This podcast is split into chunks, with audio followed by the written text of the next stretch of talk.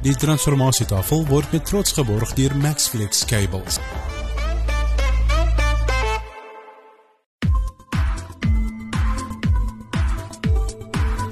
You are listening to the Transformation Table, where we talk about God's business. Good morning, everybody that's uh, on Zoom this morning.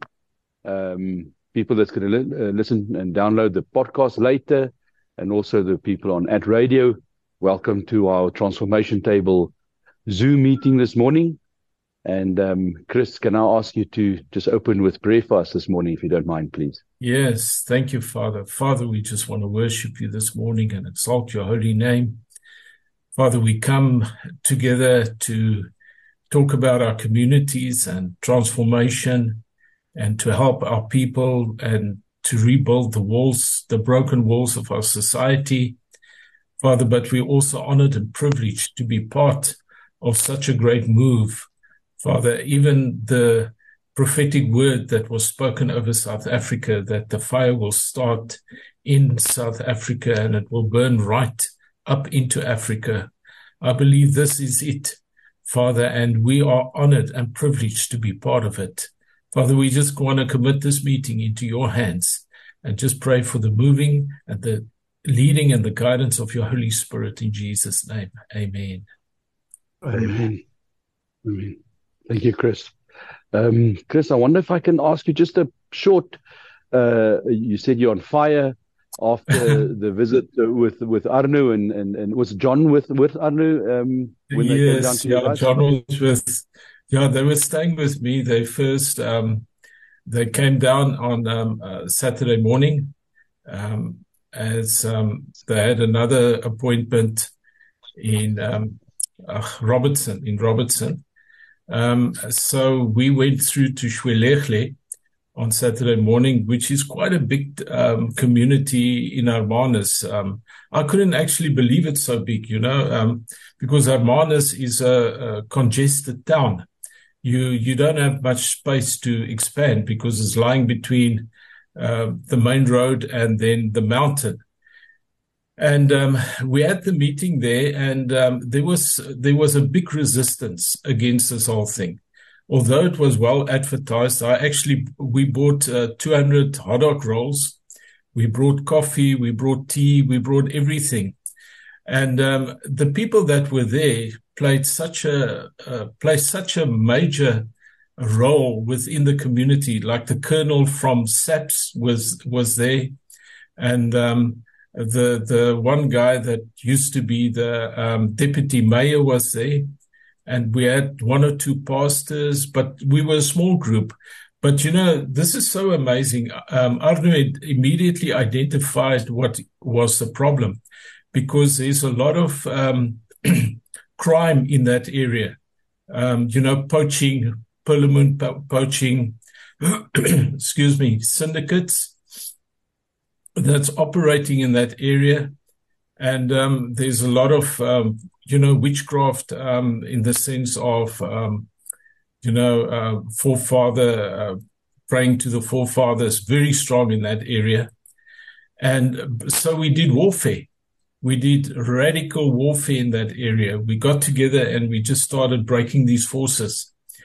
And um, then afterwards, what we did with all those dog rolls, we went and handed out to the community. We walked in the community and handed out. But now this is so good. Um, yesterday, I got a, a, a, audio message from um, my right hand man in um, uh, Zwelihle, uh, Lupulapu, and he said to me, "My brother, you won't believe what happened.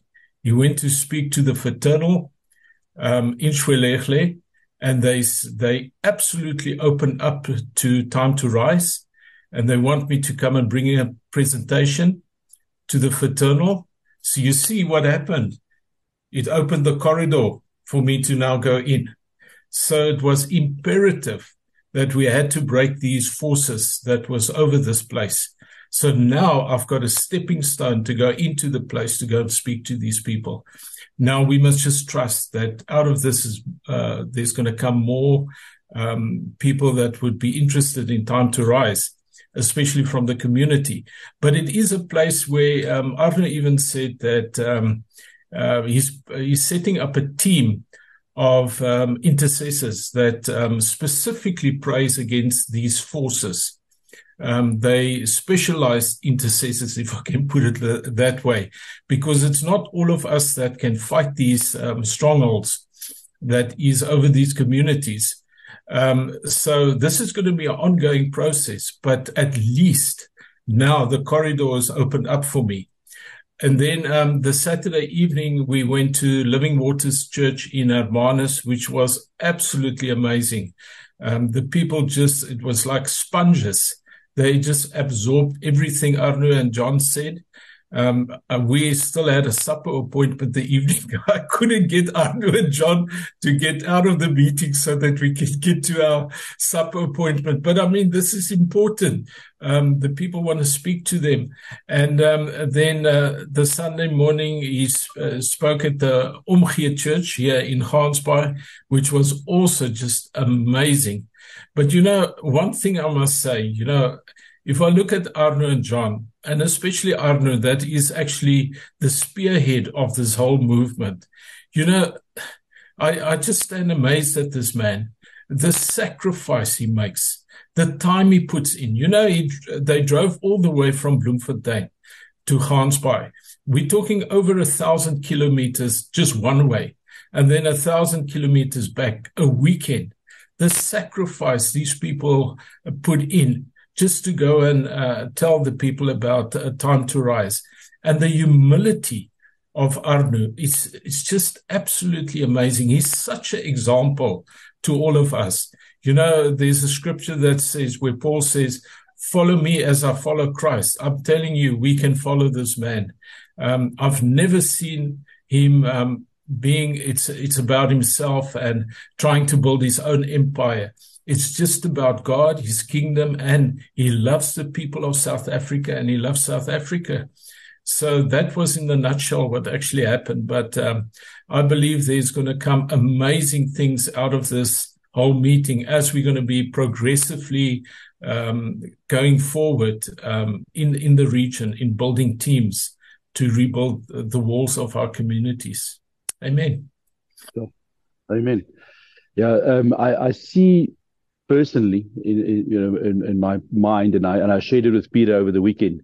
We had a, a campfire. Uh, we had a, a, men's camp, but uh, we we spent some time on the road driving there.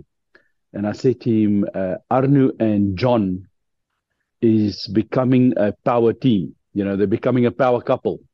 Um, and and the love that they share between each other and bounce off each other. Uh, uh Simon was talking about it earlier, the love, because that's what happened in that community. You know, they felt uh, your you know, uh, uh, there's something about giving some somebody something to eat. You know, there's there, there's a change of heart when uh, when when and, even uh, I'm I'm a hard rock fan, so uh, you know you you will you will you will um, you'll get me with hard rock, but um, it is that love of just going out and and treating um, somebody to something nice to eat.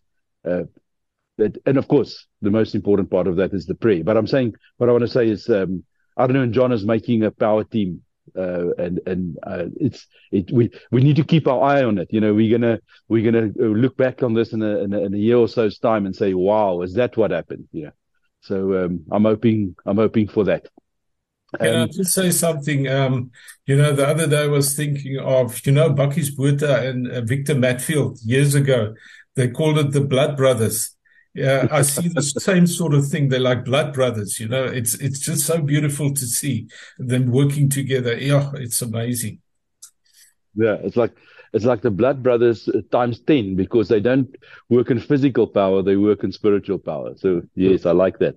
What a what a beautiful name that guy's got, Lupu Lupulalu Lupulapu. Is that what you said? You're right, that man. Yeah, Lupulapu.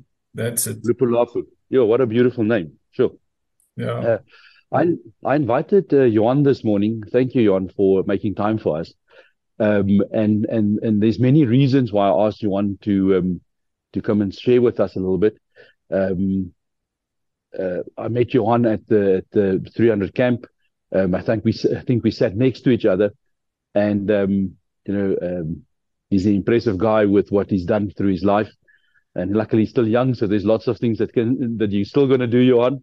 But you know, the wisdom is what we are going to be feeding off to to make this happen and make this work. Um, but also because Johan is actually the uh, in the education, well, not actually you in the education field, Johan. You can maybe share with us. Um, but you're also in one or one or two of the other groups the, of the 24 uh, time to rise groups, and it will be nice to get a little bit of a, a, a feed over from from what is what is happening in the other groups. Um, and then, of course, Johan, I'm, I'm sort of posing all the questions to you straight away, and then you can go through them as you please. Um, and then, of course, you guys are doing something special uh, once a month on Saturday mornings uh, at the Union Buildings. So if you can share with us a little bit of what, what's happening there. Um, thank you, Johan. Thank you. Thank you, Menzo. And again, uh, it's a privilege to be with you guys uh, this morning. Um, thank you for inviting me. Uh, I actually didn't set my alarm clock. And the Lord woke me up two o'clock this morning and said, listen, it's Thursday morning. Uh, and you haven't listened to Arno's, uh, Arno's uh, message. So I was listening to the message between two and three this morning. And uh, just to make sure that uh, my brother and I'm still on the on, on the on the same page, um, because I think you can easily get sidetracked now, um, and that's what we keep on telling each other is we need to be unite in spirit, and um, and we need need yeah we really need to be on the same page because the devil and his uh, cronies will try and bring division amongst us, and uh, that is one of the things that we've been saying right from the start is we need to be and stay united. Um, we don't need to agree with everything, but we need to stay united. And I think that will probably be our, our biggest challenge, uh, as as we go Okay, so um, Menzo has already um, actually uh, mentioned that uh, I'm from education. I started my education career in 1982. Um, was in education for 22 years, then moved out for 15 years. And the Lord had other plans, and He brought me back for the last six years. I'm actually sitting here as a retired um, school principal. But can I say um, I didn't have time to retire? Retire, I'm rewired and refired. So yeah, the Lord has other plans, uh, and of course we don't read about retirement in the in the Bible. So I'm just uh, you know just heading for for for what is um, what is coming. And um, yeah, I just got very excited about the time to rise. Um, it's very interesting how the Lord actually brought um, Arno and myself together, and um, and and we just uh, right from the start, sort of uh, you know, on on one mind and one spirit.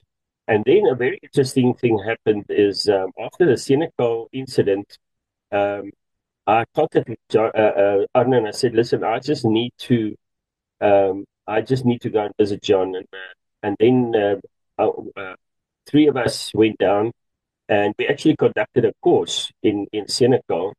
Uh, it's called the uh, Interactive Bible Discovery Course. And uh, that's where, where John and I sort of got to know each other better. So the Lord had plans that time already, and I wasn't even at that time. Time to rise was not even on the horizon. Yeah. So, yeah. So um, so currently, um, I'm coordinating the uh, education sector. And I think all of us will agree that the education sector is, is actually a very important sector. Um, there was a time just after 94 where we referred to uh, school as the center of community life. Um, when uh, we were in uh, in in Bloemfontein community in January, I actually had to decide between three of the sectors, uh, and that was the community one, the education one, and um, and the business. Uh, and I'll talk a little bit about that, how it actually connects. But just to to bring that into perspective, uh, after leaving education, uh, I was uh, I was working as an uh, advisor, financial advisor, business advisor and um, and and through all that, um, I had to learn that the Lord had a plan, and actually part of the plan is is joining all these um, experiences in, for a time like this.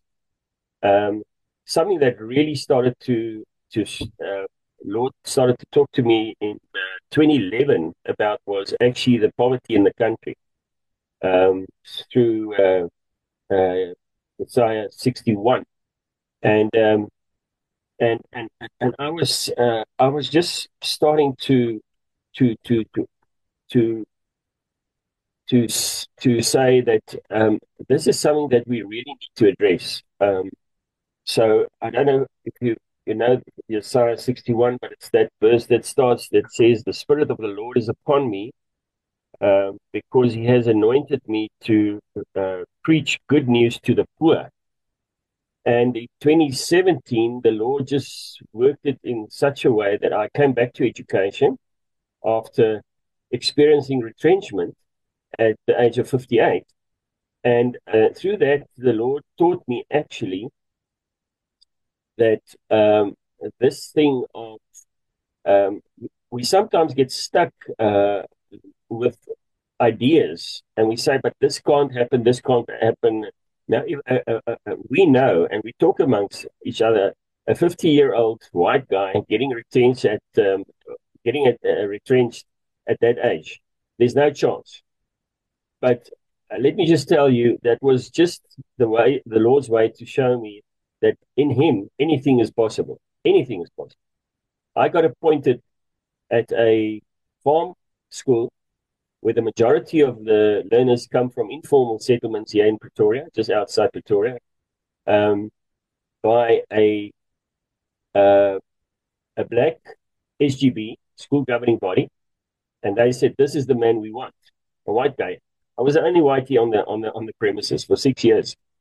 So that just broke this whole idea of, you know, um, this can't happen, this can't happen. The Lord, if He wants you at the place, He'll place you where He needs you. And this is exactly what, what happened. And I didn't understand why. Um, why did He place me there? I remember the first day sitting in that office and asking myself, what am I doing here, Lord? I actually spoke to the Lord and said, Lord, I'm here now. What am I doing here? From business, I've been out of education for 15 years. This is a miracle what now? And actually, through that experience, I had to realize that he wanted to teach me more about poverty that, that I read in 2011 already. He wanted to teach me from poverty, uh, uh, poverty because uh, the majority, 90, 95% of those learners came from informal settlements. And I had to go through an experience to really get a heart and a passion and uh, empathy for people living in poverty.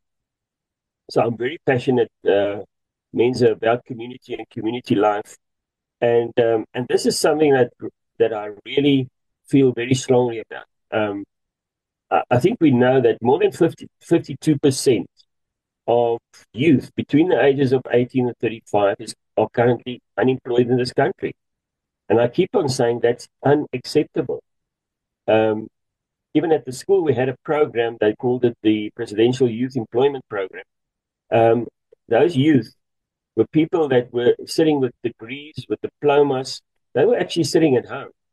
And unfortunately, there was a program that actually brought them back into education as a way of just getting these people, these young people, um, employed in a way. They've got a stipend, but it just sort of got them in this discipline of, of getting up in the morning, going somewhere, you know, just just knowing that I have a purpose. I, at least for this day, I have a purpose. So so that is really where my heart and my passion is is is addressing this issue of of unemployed.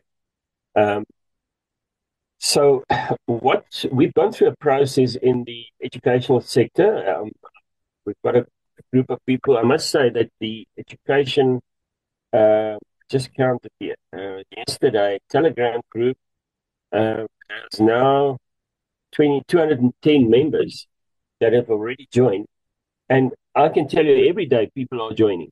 Um, that's the exciting part of this.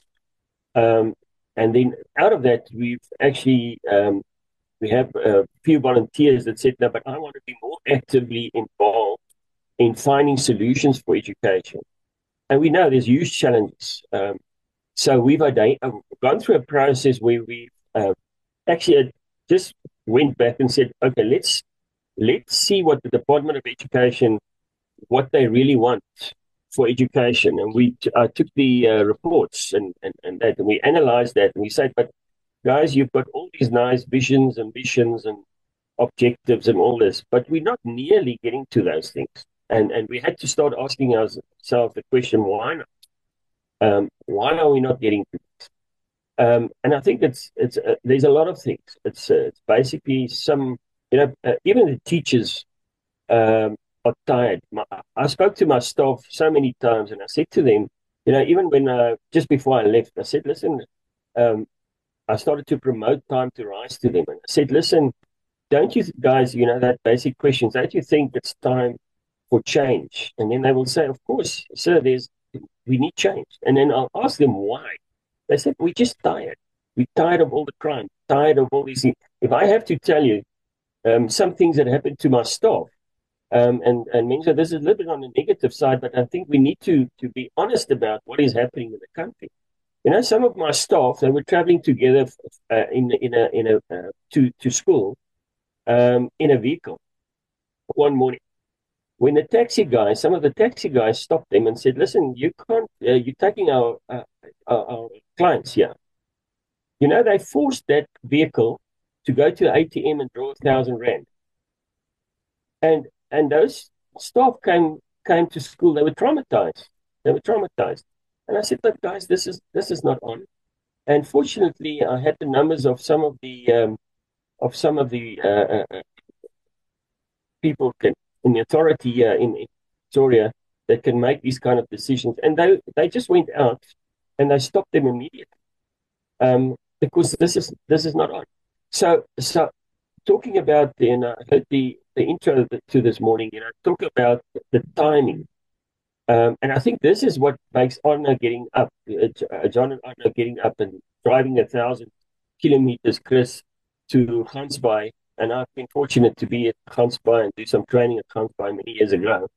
Um, but but that I think is what drives them is they see the signs of of what is happening. Um, and I think this is what we all have to that that needs to motivate us. The fact that we need change and people know we need change. You know, if I ask that question, when do we need change? They say like yesterday, not even tomorrow. It's yesterday.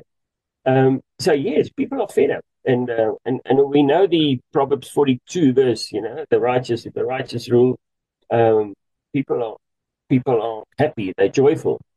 But if the unrighteous uh, they start complaining. And just listen to the people complaining. Just listen to the people complain.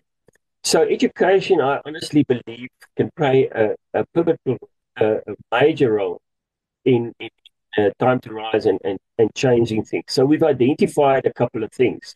The, the unemployment is just one of the things.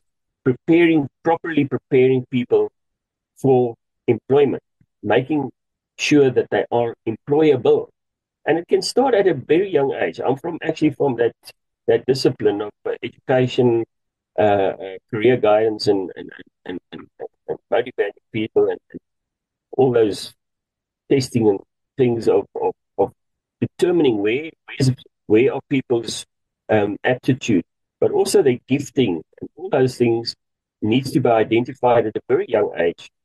I honestly uh, believe that God has prepared people for certain careers um, through just how they were knitted together in the womb, in the mother's womb already. So, of course, they need some guidance and all these things. So that that is a big concern, the unemployment. But then the other thing is, um, uh, sorry, Johan, Johan, sorry yes. to interrupt. I, I, I, I think we have, you know, I, I, I don't want to break your speed, but I, I think you know we we, and I think we're going to have to have another meeting another Zoom meeting. Okay. So so so because okay. Um, I didn't connect this. I didn't connect because you said something to when you started off. Said the school is the center of the community, right? Yeah. And I didn't connect it as that yet because in my mind, I always thought the church is the center of community, but it is not necessarily true. My question is, where is the church? You know, but um, that's another discussion. Yeah. But it is it is something that is lying very close to my heart, and I think we need to have a discussion about how to be employable. Because yeah. I personally, and I'm going to be in big trouble for this, but um, I'm going to say it as it is because I think we're also at a time where we're going to have to say things as they are, you know, yeah, not not idealism. And we do not listen to my statement. We do not have unemployment in our country. We have unemployable people. I have told my HR lady, um, which is also my daughter, so she listens to me. Um, I want to interview at least four people every week. We need to get more people. And one, one of the biggest challenges uh, stopping our growth in our company is that we do not have enough people. And my instruction is I don't care. I'm very proud of the fact, and I've said this before, that of the 50 people that um, that's uh, employed in our company, each and every one of them has been taught in that company. Right? No, there's one guy that came from a, from from another company that is in the same industry as us that brought his knowledge over. But every single one, including myself, got training in what we're doing yeah. in and that is that is the big part of the solution um, so what i say to is i don't care if the guy doesn't have if he cannot read and write uh, it will help a lot because we we are in a little bit of a high tech industry but if he's got a warm body and an eager mind mm. yeah mm. he's going to get the he's going to get the job yeah and and um I just want to drop this on you because I, I can see your, your your your emotions are flaring up already because you, you know exactly where I'm going. But you know, can we not or should we not teach how do you go look for a job? You know, mm. it is so sad for me. The guys show up at the gate, you know, press the press the intercom, and sometimes I'll walk out because I feel really sorry. It is tough for the guys. Can you imagine you have to walk from gate to gate looking for work, you know, because there's no other plan. so he shows up. The guys now what they do is they make a little group. So you've got uh, three or four or five uh, young men. Uh, they have now because they are trying to um, motivate each other. You know, they are trying to build a little bit of camaraderie about this job that is at hand to go look look for work, which is a mistake because now if you're not very careful, you come across as a little bit intimidating. You know, mm. you're a little bit. Uh, you know, you know, you you know, uh, you know, I've got a um, my my son is young. They get very um, may I use the word cocky, you know. So um, so they are they are come across already a little bit aggressive. Hmm. Then they show up in, in, in the clothing that they think is cool, right? Which they which they joel with on a on a, on a Saturday evening, which yeah. is not the best dress for looking for work. I'm not saying the guys should show up with suits, but dress neatly. You know, put your cap on if you're going to have to wear a cap. Put it on straight. Don't put it on the side. You know, simple things like that that just c- creates that first impression. You know, and I, and I make a couple of notes here. Um, you know, show up. It is almost always the guy shows up for his job the first day and he's late. Yeah, mm. that's already a. Um, if you're looking for work, uh, make yourself available. I, I, employed a guy that worked out great. I said to him, "What is your skill set?" He sat there and he was scratching his head. He says, "Ish, I have nothing. I have nothing. But I can see if something is dirty, I can sweep it. I said, okay, you've got the right skill set and attitude. Um, make yourself available. I like the stipend idea. Show up at the guy's company and say, you know what? I want to work here. Can I wash your car for free? Yeah. Give me work for a week. Yeah. Um, I, I don't personally know a businessman that will, will accept that. If he sees a guy's uh, pull finger, he will give him something. Yeah. nobody wants nobody wants to nobody that's got a successful business that you want to work for will want something for nothing. Right? Mm. It's not a good business plan. Yeah. Um, be honest with your ability. In any case, I, I just want to throw those yeah. out there, and I don't want to change your train of thought. I'm just saying we need to have another discussion, Johan, for sure. Yeah. No, so Sorry. yeah, all those things are important, Peter. Um, but there is also something like passion and all this. So if you have a lot of vacancies, I've got 125 students now in the program. Uh, we can we can send them to you to to to your uh, to your business, and perhaps uh, some of them can benefit from from being employed there. But it is true, um, and I think that's why it's also valuable to have these students, you know, in a program like we currently have, had at the school is uh, where they, as I said, they had to get into this discipline of getting up in the morning, being on time, and all these things. It's part and parcel of preparedness um, for for employment.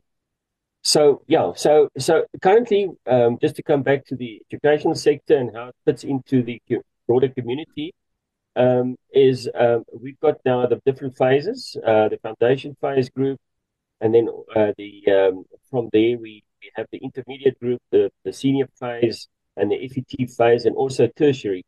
Um, we've now grouped people, and and they have to come up with solutions. They have to come up with if if, for instance, we had a, a, a good say tomorrow, how we change things in education. So we're starting with that program. Actually, I'm, I'm meeting with them this afternoon, uh, this evening, and then we'll uh, they will start working towards the end of September.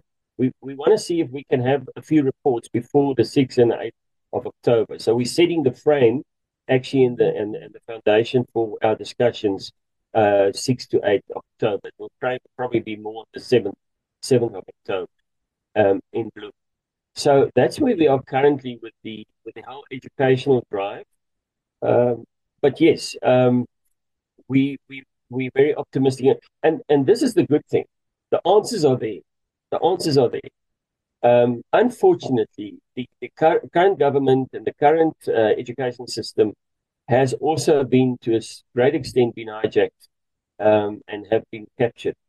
And it's unfortunate that there's all kinds of, uh, I would say, liberal streams, you know, pouring into our Department of Education. I think we, most of you might be aware of the CSE program, Comprehensive Sexual Education Program, that, that was starting to be, be implemented at some of the schools. And senior learners, senior learners in, in, in grade 11, 12 learners were traumatized by the program. They had to remove that program. I think Chris will probably know what I'm talking about. It happened very close to where he is. But they were starting to organize this and um, yeah in Pretoria, getting uh, the, our teachers uh, through training. And fortunately, it got stopped. Uh, it got halted. But you have to have your finger on the pulse to say, is it going to start tomorrow again or what? So there's this liberal drive. Probably, uh, know, will tell you better because that's what his PhD was about. Is there's money behind this? Uh, you know, if if the Department of Education organizes something in a four and a five star hotel, we know they don't have money. You must know the money is coming from somewhere. So, um, fortunately, we caught that very early and, and we just uh, made a big thing about that. There's good alternatives to that. Um, Dr. Darlene Edwards a Meyer has got an alternative program. She's a she's a born again believer. She she knows what she's talking about. She's been researching that for years. She's been lecturing on this in at universities and so on. So there's very good alternatives. And so also in the field of all, all the other fields. So these are the things that we say need to change. Our biggest challenge is the 92% public schools. Um, 6.6%, that's what the stats, tell us now, is private schools, less than 1%, um, 0.2%, I think, is uh, homeschooling. But what about the 92% uh, public schools? And I'm emphasizing the word public schools because some of us still refer to government schools. It's not a government school, it's a public school, which means the public have a say. Your SGBs have a say, your school governing bodies have a say. And if we say 70 to 80% of, of, of um, uh, this country, um, 70% are Christian believers, why are we led by a little small group in a different direction? Where are the Christians? Where are the people that needs to stand up against the CSE program and other programs coming through our curriculum that is not Christian, that is not based on biblical values? Where are the Christians? And we need to wake them up. And Time to Rise is a perfect vehicle to wake the Christians up. I think we're seeing that more and more. Um, is that the Christians are woken up. And this is exactly what we need to do. Um, and it's not that difficult. Uh, uh, I've led the education, so I can I can I, I can give you this little um, secret. How I went to, uh, uh, and it, and it's got to do with uh, with leadership, Menzo, uh, and the others. It's got to do with leadership. Um, if you want something to happen, you need to take responsibility and ownership.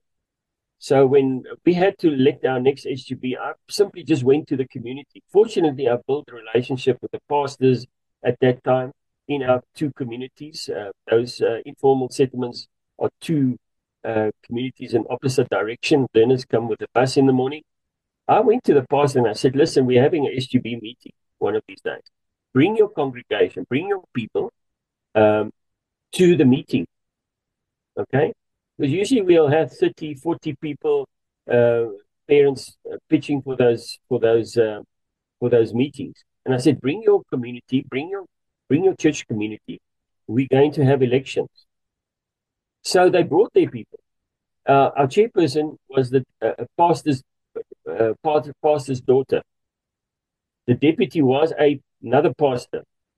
The treasurer was the friend of the pastor's daughter that became our SGB, the core of our SGB, Christian, Christian.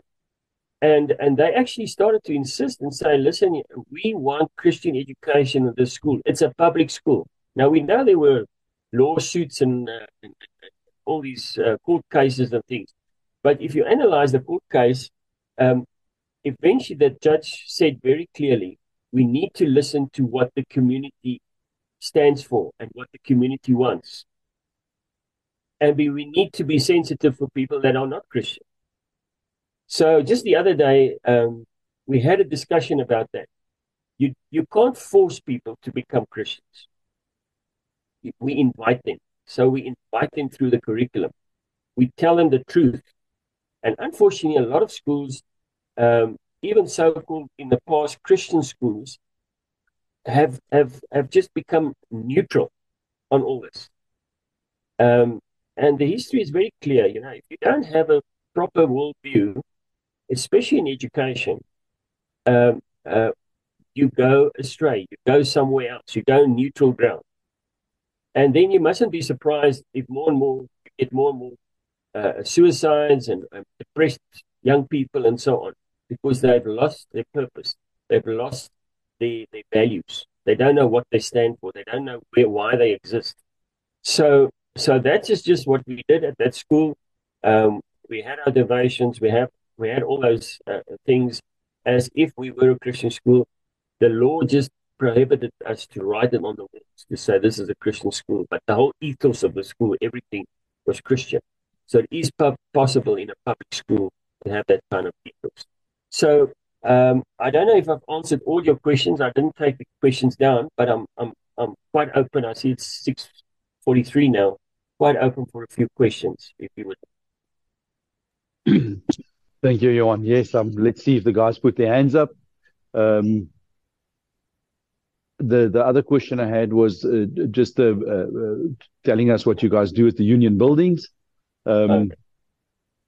If you if you don't mind just sharing with us, and then we'll answer. Yeah, that was actually an initiative by Chris Smith. Um, he was praying with a group of uh, people from his church. Here at the union buildings. And um, and Chris was also one of the uh, 300 men that gathered at uh, at um, at Camp Unity at the end of the year, and then um, and, and then Chris actually uh, phoned me up and he said, "Shouldn't we just have prayer meetings for for the time to rise, but also in light of the 6 to 8 October event that's that's coming?" So we organized uh, a prayer event uh, on the first Saturday of each month. Uh, we we were praying at the at the um, I would say the northeastern gate. It's close to the admin gate of the um, of the union buildings. Uh, fortunately, I had a I have a, a, very good friend, Dr. Mary Sieber, who just stays a couple of meters from there. So she's got a guest house. So she said, "No, you pray. I'll pre- I prepare breakfast for you." So she uh, prepared breakfast for us every morning. But yeah, that is that was a good um, sort of way to unite in prayer. Um, on the first Saturday, we just had our last prayer meeting um, the the past Saturday. Um, that is now before our event, six to eight October. Um, so yeah, that that was the whole purpose, and um, and then I contacted uh, contact um, uh, Jericho Walls, and they gave us a few prayer pointers. I think it was about eight or nine prayer pointers that we prayed every time we were there. And we just added uh, this time specifically the, uh, the whole issue in Tshwane. Uh, I think you're aware of that uh, in Pretoria, the strikes and things going on. And then also add specifically again the four to six, uh, four, uh, six to eight October event in Bloem. Yeah, so that that was the initiative, and um, yeah, we we're not many people, but it's not about the the numbers. Um, it was dedicated people. Um, I think at our last meeting we were, we were about eighteen, and uh, but that was good. Um, just to see those people uniting in prayer, and then very important after each prayer, we would get together in a circle and say, "What did the Lord tell us? What did you hear?" Um, and and that's where you really, uh, you know, uh, uh, determine and know that the Lord is speaking. Because if you hear the same message from different people, I mean, they're not even praying together, some of them, uh, and you hear the same message, then you know you need to listen very carefully for for, for that message. So that that was some of the exciting things that were happening at the union. That's awesome. I think we must prepare ourselves for exciting things. Yeah. I think we're going to see some some some great things. Uh, Atman, I see you've got your hand up for a question. Uh, good morning, everybody. Can you hear me? okay. Um, I would love you, Menzo, later to send me, please, Johan's number I would love to have a discussion and many more questions for him because time will not allow us now in in this this morning session.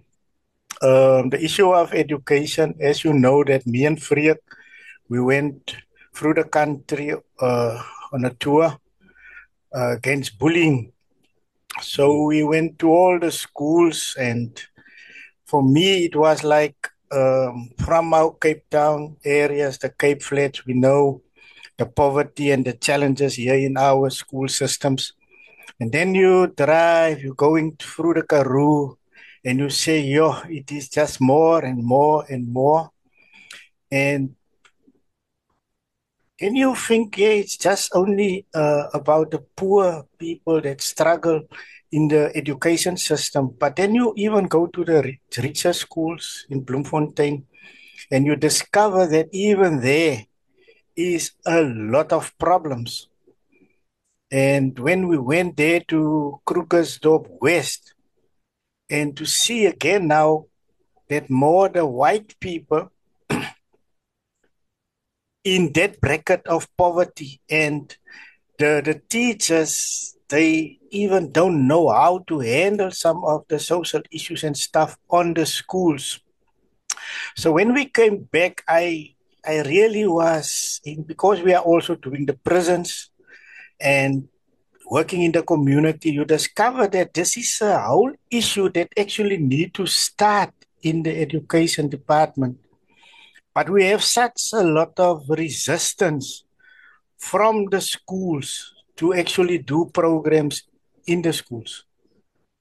And now we are we we did a lot of research, and I'm working now with a psychologist, Lady Eileen, in the community, and we tested a program, a truly godly Christian program, um, all about the body, mind, and soul to get healed, and as Menzo also mentioned there, to be ready to go for a job as he said, you cannot come there and you are not even ready for an interview. How will you do in the job actually when you get a job?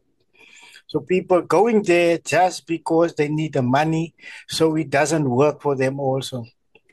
So we have this problem, but still we have resistance from the schools. And there's where we need to go, Johan, and speak to the legal people because there's actually there is law for uh, that even for bullying, yeah. there is law for programs like this to go into the schools, restorative programs instead of punishment.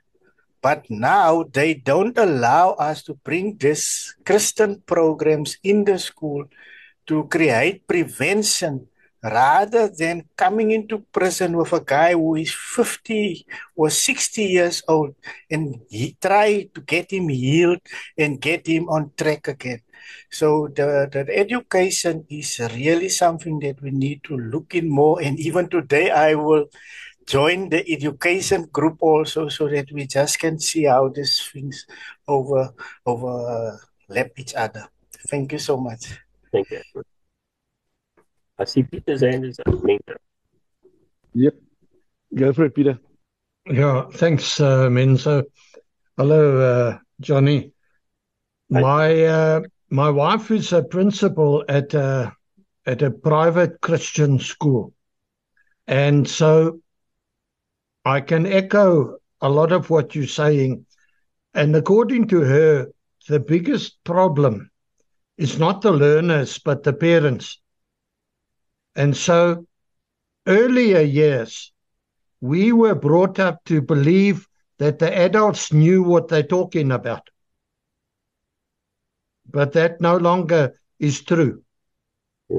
And so she is finding that they are having to use the learner programs to re educate the parents. And so, therefore, I have to agree with you that absolutely that is where we have to start. We catch them when they're young. We've got to, that's where we're going to change. You know, you you don't complain about the fruit on the tree. You go and dig around the roots and then eventually the fruit will will change. And so I just wanted to say that my second point is that uh, while you were talking about a work ethic and how you pitch up for an ex, uh, interview and and so on, the the work for a living program mm. deals exactly mm. with those issues of a work ethic, um, of a sense of entitlement, of um, ancestral worship. They deal with all of those things. So there are programs involved. And I remember a couple of months ago, I can't, I've forgotten how we were talking about it, but it was about going into the schools and letting them grow vegetables and stuff like that. I don't know if you remember those things. And so definitely this must be a focus area of, uh, but uh, you know, it's genuinely a case of of sowing seeds, and uh, with the medium term, long term outlook. Yeah. Thanks, uh, Johnny. Uh, I, actually, I would like to know what the Lord is saying at the union buildings, because I'm sure He's saying the same thing. Yeah, where. I live, and uh, so that's all interessant is. Yeah, I can just say what uh, what happened. We were taking pictures and um, one of the guys took a picture with a stop sign this side and the union buildings behind it. It was like, stop this government. We need something new. so, uh, yeah, there's different ways of speaking to us. And we're praying in Government Street, by the way. So, uh, can I just quickly respond, Menzo, to what Peter and uh, and Edmund said? I think uh, your observations is, is absolutely correct. You know, uh, bullying, Edmund, I can just tell you, comes from a lot of frustration. Um, from learners, and it's because of the the system and the uh, and many times the curriculum itself. There's no purpose in that. They can't find God through the curriculum. If it's not a teacher, a born again teacher, breaking that that purpose and that um, the, the real value of a curriculum open to the learners, it just becomes neutral. And they're just in neutral ground all the time, and there's nothing. There's no purpose. There's no uh, worldview. There's no clear Christian worldview that gives them the purpose. Um, and, and, Peter, I think you also mentioned that.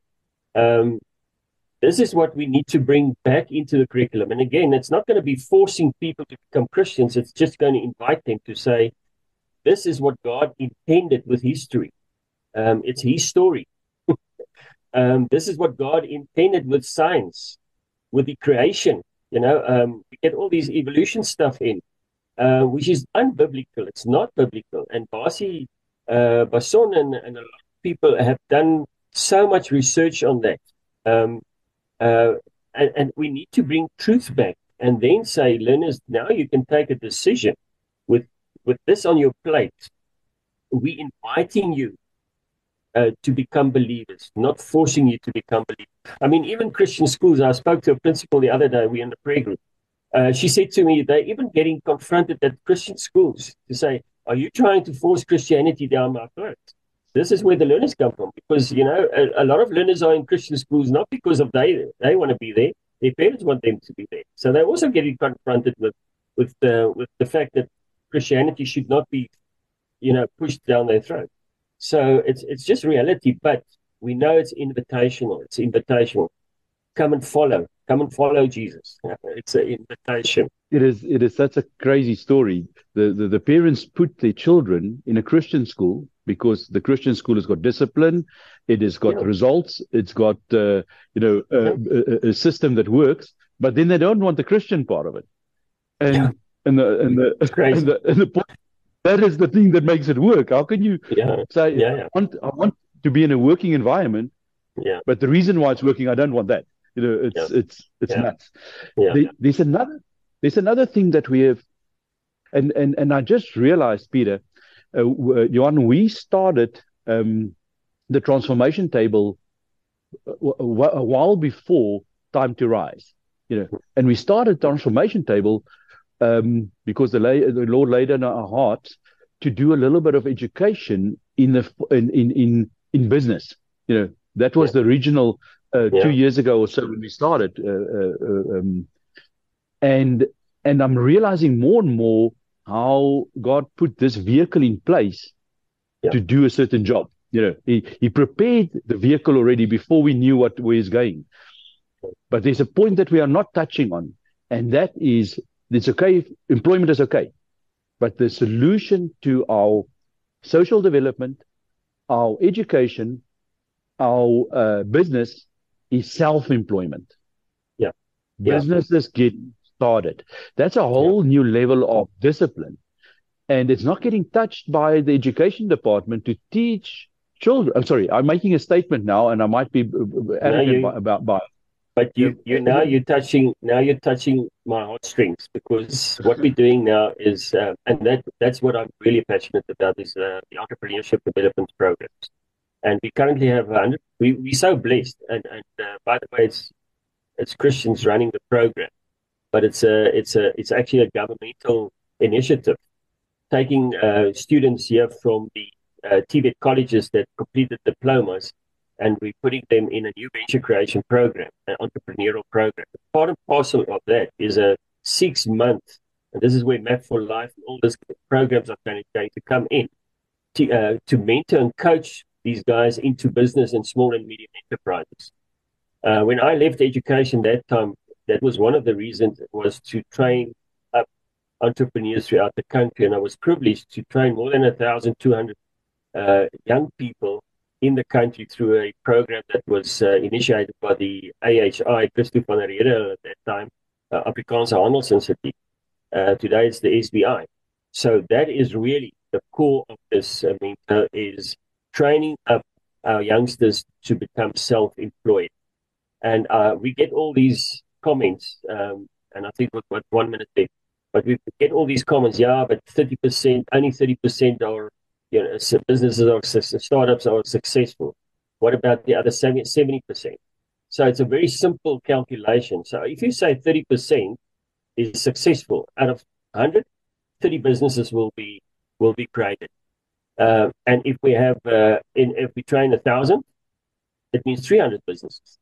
And and those 70%, that 70% that will not be successful can be employed by the successful business entrepreneurs. So it's a very simple exercise. So train more and get more young people employed and get them working for themselves. Um, Peter, before you go, sorry, Johan, I think this is such important. I'm I'm very worried that we are going to rush this discussion now. Um, yeah. Can can I ask? Can I ask? Um, so next week I've got uh, uh, Justice uh, speaking to us on on Thursday morning with their program. But the Thursday morning after that, can you have a look? And I don't want to put you on a spot. I just I had to I forgot to warn you yesterday that when you um when when you join uh, in on this group, you're going to be, put on the spot. But um uh, uh, uh maybe not this Thursday, but next Thursday, let's discuss self-employment in, in entrepreneurship because it is it is the solution to a huge amount of, of, of the problems because you actually gave the answer. The 30% that make it will employ the 70% that didn't make it. But, and I'm asking a question and I don't need an answer for it now because I want us to discuss it uh, if you're available. Uh, my feeling is that 70% that didn't make it, half of those didn't make it out because of the simplest little things. They overlooked, um, didn't do their cash flow planning properly, some things that could have been taught very easily, very basic stuff, but they yeah. just didn't know it and they didn't make it. They couldn't go long enough to to get through the learning curve. Because remember, if you work with your own money, you learn much faster than yeah. if you learn with somebody else's money. okay, so so we, will have a chat about seeing if you're available, and I think that would be a very valuable uh, meeting. Um, so, uh, Peter, I um, I interrupted. Sorry, please ask your question. No, it's not a problem. Um, I work with, uh, uh, for Johan's benefit, I work with the Ministry of, of Young People 18 to 24, uh, throwaway youngsters, all of them from foster, off the streets, out of rehab, and so forth. And we try to, we do introduce them to programs like Work for a Living but some of them, Menzo, before a man can start a business, he needs to be a man who is is healthy in his self-esteem. And he has to be teachable and he has to be honest. And one of the things we are finding with this bunch of, of youngsters, because they're 18 to 24, they know everything. They are unteachable. They are entitled beyond and uh, and so many of them fail the work for a living program. And the people send them back saying jy kan die ou niks leer he's so entitled uh, it's his own worst enemy. And so before we can put valuable skills and uh, venture capital and all that kind of stuff into their hands We've got to make sure their hands are ready to hold that stuff. And so that's a that's a pre-level to the discussion of two weeks time. You see, uh, how do we because every it... every adult that comes and and speaks to them is not just another adult talking at us, not talking to us, not talking and walking with us, but talking to us. And so, how do we know that you, with your Jesus, uh, is truth? You see, because truth is relative to to so many people. We know truth is absolute in the Word of God, but they don't know that. They don't have that uh, framework. And so, I mean, even a last point from my wife, she has Muslims sending their kids to her school for the for the the integrity of the Christian upbringing. But they're supposed to be Christians, so we've got Muslims going to pastors, getting letters calling them Christians. So they they produce the letter so their kid can come in. And I know the hell laws because now you're going to you're going to refute Allah and all this kind of stuff. And it causes a mock at their homes. And mm. so this is, we need to realize this is going to be a magnificent adventure. There's no way we can do this. Mm. It has to be the Holy Spirit, and yeah. it will be the Holy Spirit. And so, man, I'm in for the adventure. You get, let it bring it on, Lord, bring it on. Yeah. Thank yeah. you, Yella. Thank you. So, so I want to make a statement. Uh, because you're absolutely right. At 18, it is it is you know you only become human again when you're 30. Um, so the uh, self-employment or entrepreneurs gets developed between 12 and 16. That's something I believe. And I, re- I read a, a interview with um, with Warren Buffett one day, and the interviewer asked him, "So um, what is your biggest regret in life? And he answered, I started too late in my life to start buying property. and then later in the interview, she asked him, So when did you buy your first property? He said, When I was 14. so, so you understand that, um, and he and he bought his first property by selling newspapers from his bicycle, right? So that is my point, you know. And and I mean, he's top top top three richest men in the world. And I mean, uh, business is not about becoming rich; it is about fulfillment. Um, but the point is, we need to get the guys to become entrepreneurs when they are between 12 and 16. If they want to start at 18, you've lost it. You know, they, their minds are not working well. Uh, Chris, Chris, you've got and a we're back at we're back to fatherlessness again. Absolutely, absolutely. Please go ahead, Chris. Yes, um, I just want to say something. Um, I was in, um, how can I say, in my late 40s, 50s, um, when I was retrenched from Telkom and um, I moved back to Cape Town. And um, you know, my brother had had a business. He is actually a businessman, but he had uh, he was he, he's a broker. He was a broker, but he also had apartments that he rented out uh, on a day to day basis. But he couldn't um, put all his effort and time into these apartments as self catering, you know, as a business and it was basically bankrupt. And he gave me the opportunity to build this business out. Now, at the age of 50, I had no experience about business. Um, you know, you were in a uh, protected environment if you work for government or you work for Telkom. But the thing is, um, it is so important what, what Peter said that uh, we must be led by the Holy Spirit as well. And that's what I call the X factor, and that's the Holy Spirit factor. I can remember in the beginning of the business, I had no clue how to let this business uh, grow.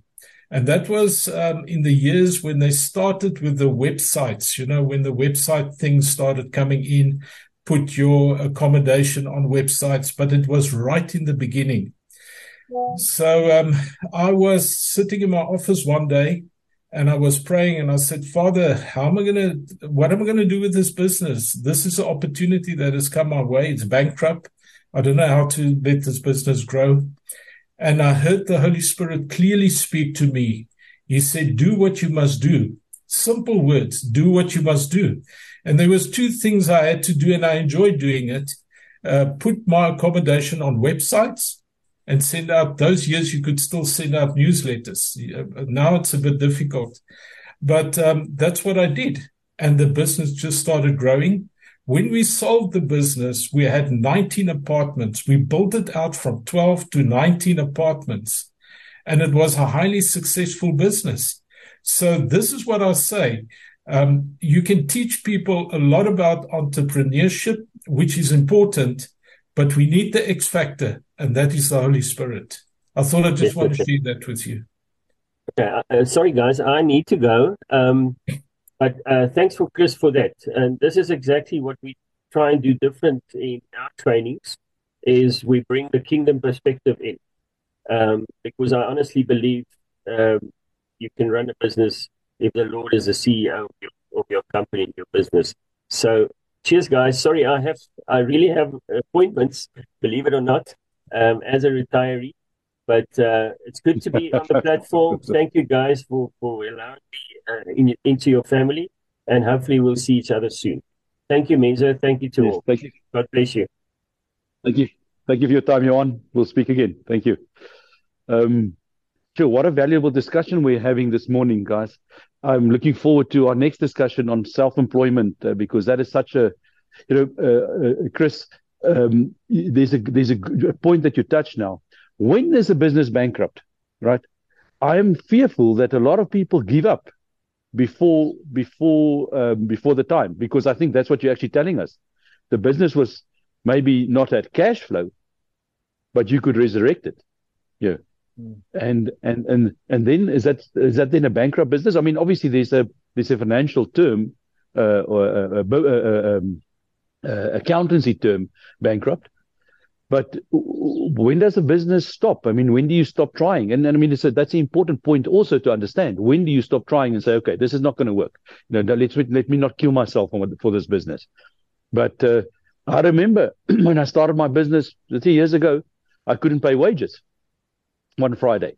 So what I did was I took my little belongings, my my shoes, my my my sound system. You know, when you were when you're a 22 year old man or boy, you uh, your sound system is uh, important to you. I took my sound system, my shoes, and whatever, and I went to the pawn shop and I pawned it, and I got money to uh, to pay my wages. But I live to to fight another day, you know. So when is when is it done? When is it over? And I'm I'm you know it's an important discussion to have. When what happens to that seventy percent that doesn't make it? Do they give up too soon? Do they not have the skill set? Do they not have the knowledge? Are they not asking God? I mean, uh, Johan made a statement now saying it can work if you do business with God's wisdom. I want to turn that statement around.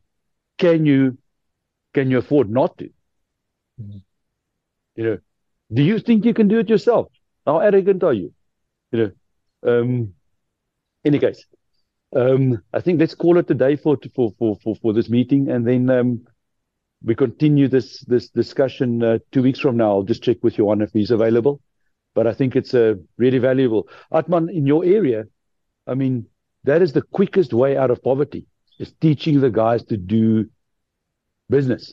you know, self-employment, small business. I'm not talking about only selling oranges on the corner of the. There's many, many clever things that can be done. Uh, I have to tell you, every morning between three and four, I start a new business in my head. You know, the the the, the, the, disappointment of the previous day turns into a business plan for the next day. Not that I do it because I don't have the time for it, but uh, you know, um, there's a good place to start a new business. See where you're disappointed in your environment or your new area, and fix it. Fix it. Anyway. Anybody want? Yeah, a lot anybody of, else? A lot of food for thought, eh? A lot of food for thought. As jy dan al daai gedagtes kry, then your mentoring should be lighting the sparks of these 70 percenters. You know, that type of, because you're already down the road that they're hoping to walk on. And so it has to be like that, that we look for somebody who's further down the road you're on, and then you let them pull you up. You know, like if you play league squash, you never challenge those below you on the ladder. You challenge the guys above you on the ladder. And uh, so, very interesting. How do we get those thoughts to the people? I just wanted to share. I was just reminded now at this camp over the weekend we had a guy there with uh, off beam, and he, he had one of these uh, a false leg piece, and talking about getting business ideas. I was watching him, and the idea came to me for a business that we can put a dynamo into his false leg, and uh, so he can charge his phone and his laptop while he's walking. You know, I mean, there's a business anywhere you find a need and meet it. You just walk around your your area and you'll see a need. You know, somebody's not mm. cutting grass or somebody's not providing security cameras or whatever, you know. But anyway, thanks for this morning. Bye, Can I can I just quickly say, just to to close off, just quickly, uh, talking about uh, my situation. When when do you when are you actually bankrupt?